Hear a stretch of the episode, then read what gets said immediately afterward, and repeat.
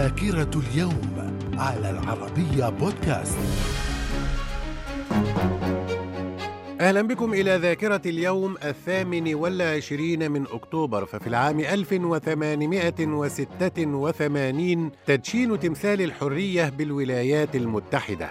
وفي العام 1924 سعد زغلول يشكل أول وزارة شعبية في مصر بعد انتخابات فاز فيها مناصروه بمعظم مقاعد البرلمان. وفي العام 1973 بدء سريان وقف إطلاق النار في فيتنام اعتبارا من الساعة الثامنة صباحا بتوقيت سيجون منهيا الحرب الطويلة فيها. من الذاكرة. ومن ذاكرة الثامن والعشرين من أكتوبر في العام 1974 مؤتمر القمة العربي الثامن المنعقد في الرباط يقرر اعتبار منظمة التحرير الفلسطينية الممثل الشرعي الوحيد للشعب العربي الفلسطيني. في العام 1985 ميخائيل جورباتشوف يتولى منصب السكرتير العام للحزب الشيوعي السوفيتي. في العام 2006 العثور على مقبرة جماعية قرب كييف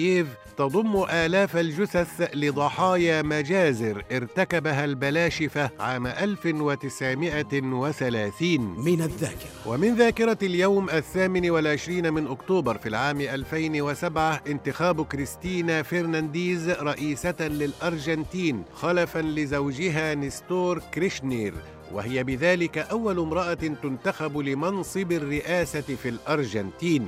في العام 2017 صحيفة واشنطن بوست تنشر عدة وثائق جاء فيها أن الحكومة الأمريكية حاولت اغتيال الرئيس الكوبي الأسبق فيديل كاسترو وعبر وسائل متنوعة وأن الرئيس جون كينيدي أحبط إحداها. من الذاكرة. ومن مواليد اليوم الثامن والعشرين من أكتوبر في العام 1017 هنري الثالث إمبراطور روماني مقدس. في العام 1898 محمد عبد الخالق حسونة أمين عام الجامعة العربية. وفي العام 1914 يوناس سولك طبيب أمريكي ومكتشف لقاح شلل الأطفال. وفي العام 1955 ولد بيل جيتس مؤسس شركة مايكروسوفت. من الذاكرة. ومن وفيات اليوم الثامن والعشرين من أكتوبر في العام 1704 جون لوك فيلسوف